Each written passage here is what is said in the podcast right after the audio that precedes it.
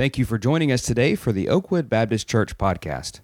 This episode was recorded at the Home Builder Sunday School class, which Pastor Jones teaches at Oakwood.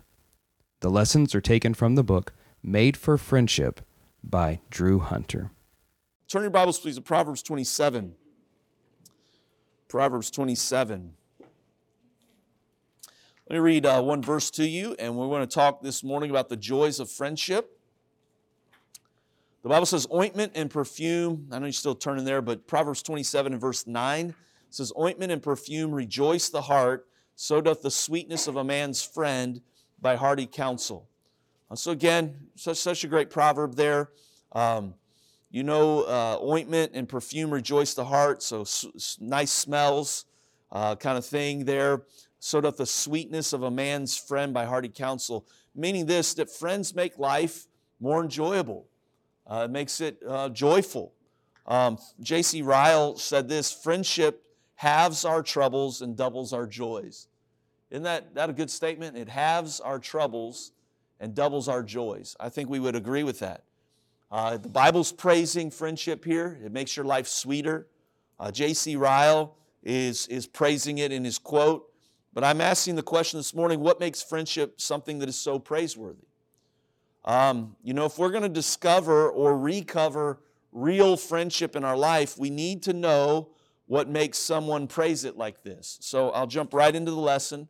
I want to give you this morning six joys of real friendship. Six joys of real friendship. Number one, just what was said in, in that uh, quote there friendship doubles our joys.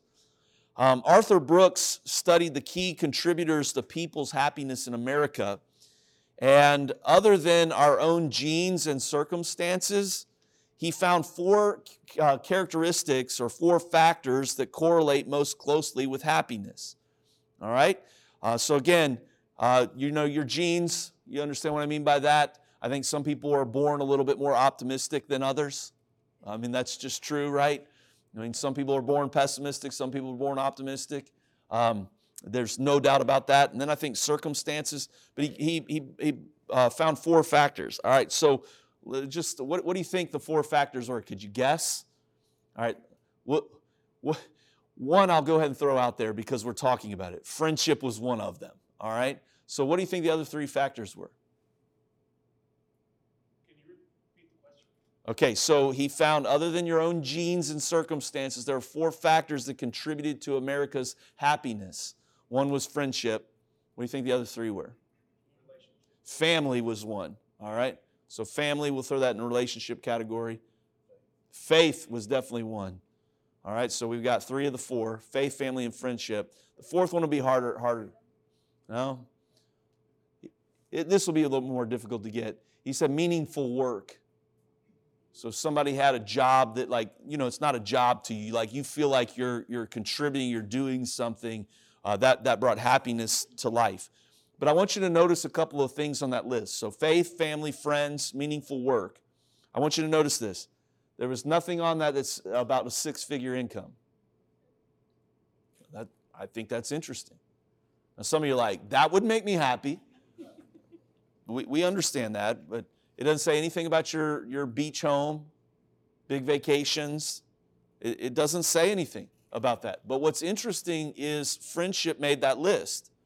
Now, I want you to think about all the memories that you have in life. All of them. So many of them, in fact, you would say the majority of them, include friends. I mean, if, if you scroll through the photos that are saved on your phone, I'm sure that for the most part, they're, they're images of, of memories and experiences that you enjoyed, and there's people in them. There's people friends, family. And again, I think you could kind of lump family and friends together a little bit. You, you, know, in some respects, I mean, a lot of my pictures are with my, my kids, with my wife, which again, I hope that you're good friends with your spouse. I hope that you, as your kids especially get older, you become friends with them. You, you know, I, I just, you know, friendship just makes life better, right? Um, it slides in next to other joys. Um, you know, think about it. Uh, I was in the pastor's home in Idaho, and he's got eight children. Uh, no, it wasn't a Mormon church. It was a, it was a Baptist church. But he's got eight kids. And his youngest, I, I can't remember how old he was. He's, I'm, I'm going to guess he was like five or six years old. And um, I, was, I was sitting at the table and we were eating, and the meal was kind of over. So the kids were kind of getting up and, and going. And this little guy, he's, I'm guessing five or six, he, he's literally uh, in the kitchen and he's, I, he's doing a, a front handstand, but he can't stand up on his hands.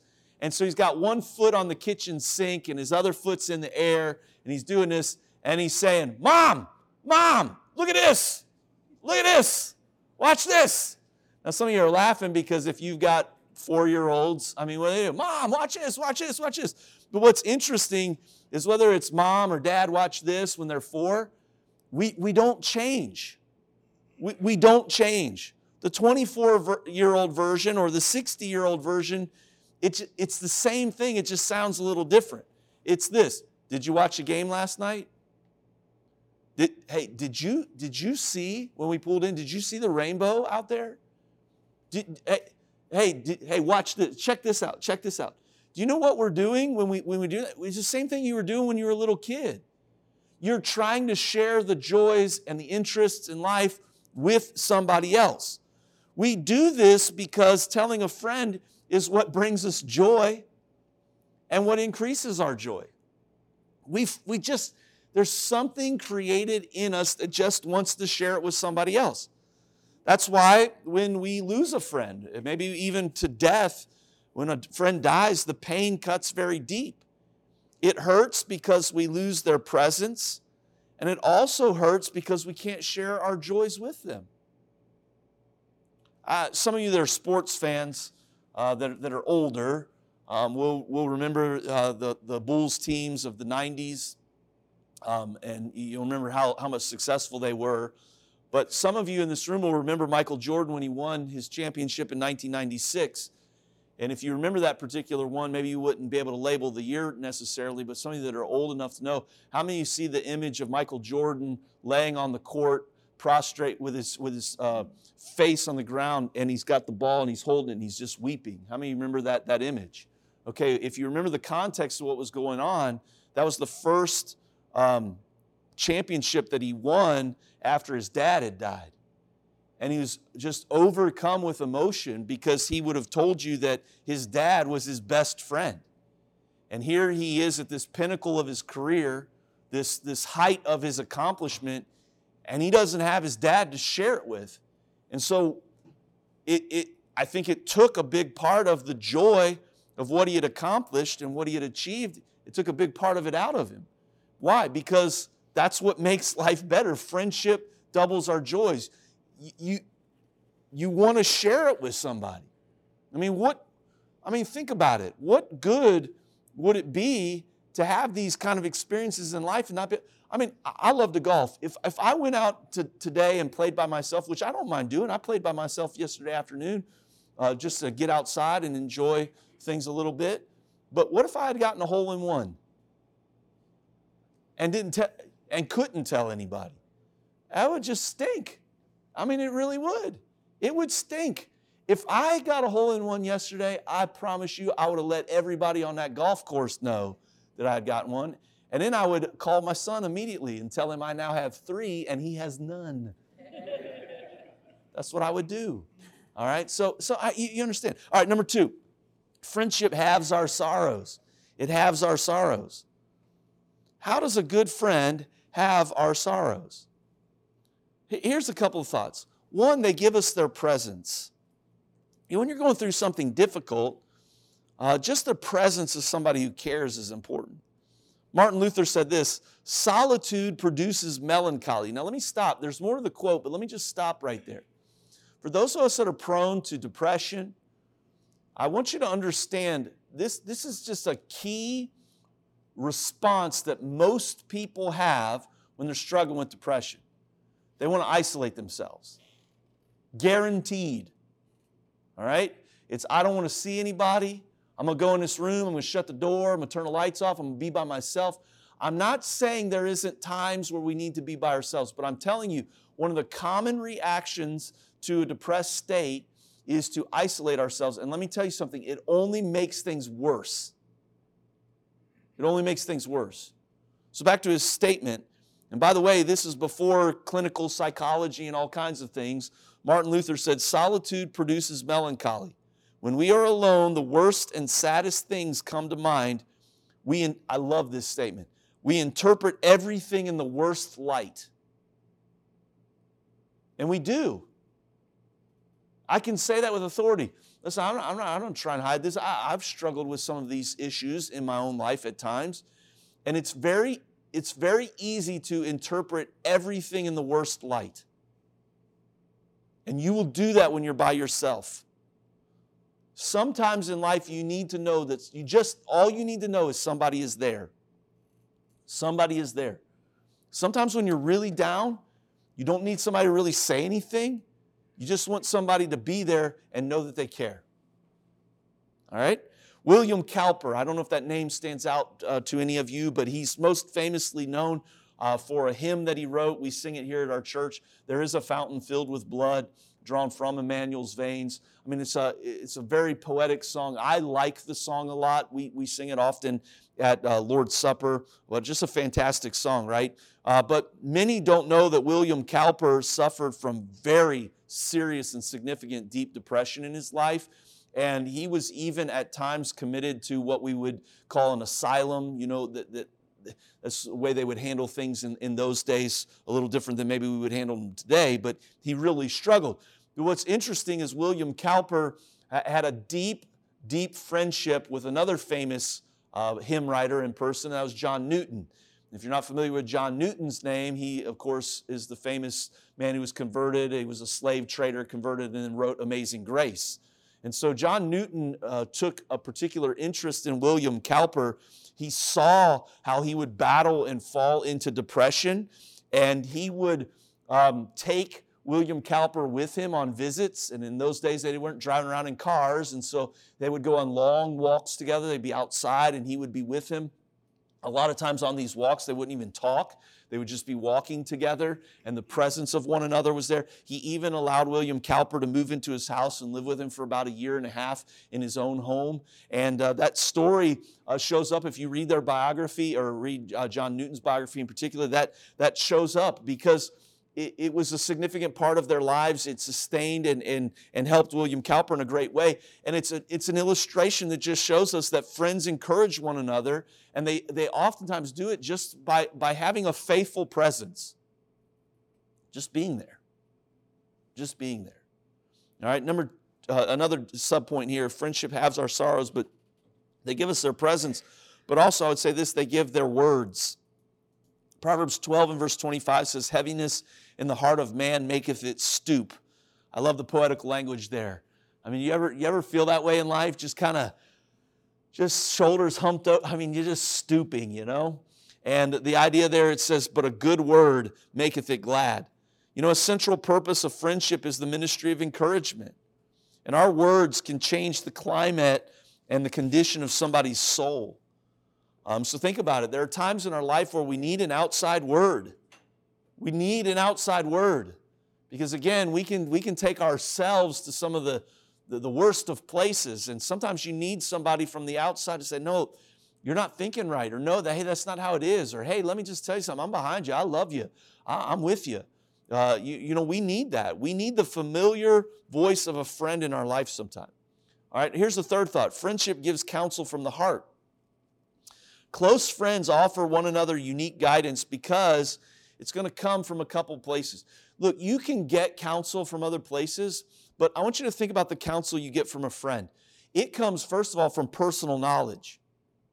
You know, if each person had a couple of true companions, I'm talking about friends who listened well and loved well, then our world would need fewer professional therapists. I'm serious. I'm not against the professional therapist. I'm not against the counselor. I understand sometimes there's a great need for that. But I'm just telling you, if we had friends, I mean, real friends that listened well and loved well, there would be uh, less need of that in our life. So, because these are people that know us and still like us and love us. Come on, we all know that there have been people that you thought, you know, I want to get to know them, and the more you got to know them, the less you like them. There's been other people that you thought, I don't really like that person, but the more you got to know them, the more you said, you know what, I really like them. In fact, I'm not going to get you to raise your hand, but I would imagine some of you are married to that person right now. When you first met them, you didn't like them, but you got to know them more, and now you're married. And now you're thinking, yeah, I know, I was bad. I'm just kidding. But, but I, I mean, I just love the fact that there are friends that they know you and they know your flaws and they know your faults and they like you anyway. They're able to say this, ah, that's just how they are. You, or how about this? Well, you know how they are. Like, and, and you just love it. Listen, when somebody knows you and they know your strengths and they know your weaknesses, I think that they're able in a lot of ways to speak truth to you in a way that other people can't. So they have a personal knowledge. But they also not only have a personal knowledge, they have a proven love. You see, a true friend is personally invested in our decisions because think about this. When, when, when I know somebody and, and my knowledge of them runs deep, and, and, and um, I really, really, truly, sincerely, and deeply love them, then think about this. What happens to them happens to me. I'm able to feel that. Um, man, and you need somebody like that in your life. Sometimes you need a friend to just help you think a decision through. Have you ever done that? Because I've got people in my life that I do this with. I don't know how you process things. Um, some people, when they're trying to make a decision, they, they don't speak. They just kind of sit there and they think and they're kind of, hmm. I don't operate that way. So if I'm talking to somebody and we're trying to think something through and they're going, hmm, hmm, hmm, usually I'm like, come on, dude, give me something here, you know? But I'm the opposite. I can get in trouble on this. I think out loud by speaking, you know? And so I'm, I might bounce out a hundred ideas and they're not what I'm going to do, but I'm just talking it through and talking what I think, and that kind of helps me think about it. But do you ever, do you, there's people in my life that I call them and say, hey, I got this issue and I need to know what to do and I'll just talk through, and they might not even give me advice. I may just go, oh, hmm, that makes sense. Oh, yep, I hear what you're saying. And then by the end of the conversation, I'm like, hey, thanks for helping me. I know what I'm going to do. They did nothing but listen. And they let me talk through the issue. I imagine there's some people sitting in this room that are like that. Man, you need somebody that lets us just, just help us think a decision through. Other times, you know what we need? Is we need somebody to affirm our decision. You know, hey, no, you did the right thing there. No, no, I, I, I think you, I think you got that one right. And that's that's a big deal to us. Uh, a lot of times. I mean, I know in some ways affirmation is one of those words that's kind of been hijacked and kind of right now seems to have a stinky connotation to it when I hear the word affirmation because you don't want to affirm something that's sinful and something that's wrong. But at the same time, we all do need an affirmation. I mean, come on, you're raising kids. If you got kids in your home, your kids need to be affirmed. Like they, they need encouragement. They need to know that you're behind them, that you're on their side, that you're with them. I'm not saying don't ever correct them. I'm not saying that at all. But I mean, they need to know that you got, you're, you're, you're rooting for them. You know, what I mean, how miserable of an existence would be if you felt that your parents weren't cheering for you? I think those of us that are educators, listen, if you if you got kids in your classroom and you, they know that you're you're on their side, that you're for them, you're going to be you're going to be able to influence them in a way that you wouldn't if they think you're against them. I'm not talking about some kid that's rebellious and just thinks you're against them because you got onto them, but I'm just simply saying we tend to listen to people we like. Anyway, that I, I'm getting a little sidetracked. But I'm just simply saying we need a good friend to affirm us. All right, number four, I got five minutes here and I got three points left. Uh, friendship changes our world. It changes our world. All right, um, you, you, know I like podcasts. I know some of you don't like podcasts, but um, Tim. Uh, but I, I, I, like podcasts, and I was listening to a really goofy podcast. It was uh, a podcast that Rick Kuntz turned me on to, uh, the, the, the Art of Manliness. I, look, some of those are hit and miss, but some of them are really good. Uh, but this one was really geeky, and I, I, didn't listen to all of it. But he, he, he wrote, he, he was interviewing a guy who wrote a book, and anybody in, anymore can write a book. I mean, I don't care who you are, you can write a book. Um, but the book was Lessons of Virtue from the Lord of the Rings. All right. So you understand why I only listened to half of it. I was like, ah, this guy's out of here. Uh, but anyway, uh, one big theme in The Lord of the Rings, if you've ever seen that, is uh, friendship. I mean, it really is. And what you, th- this is interesting to me. That's why I put it in my lesson. Uh, and by the way, I listen to podcasts because it helps me in my conversations and my sermon illustrations. But uh, Tolkien, you know, he would have never finished. I, I didn't know this until much after I had seen or been familiar with The Lord of the Rings.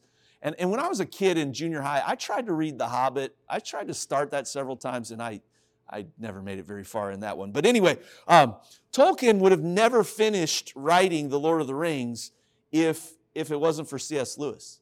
They became very, very close friends, and they, they had like this group that they got together. And two years after C.S. Lewis died, Tolkien reflected, and this is what he wrote, and I want you to hear this.